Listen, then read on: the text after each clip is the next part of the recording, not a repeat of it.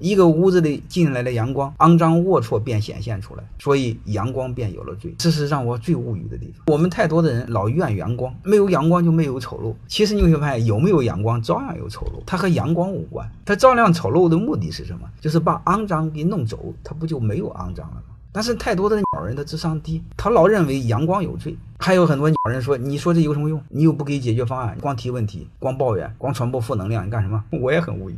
欢迎各位同学的收听，可以联系助理加入马老师学习交流群：幺八九六三四五八四八零。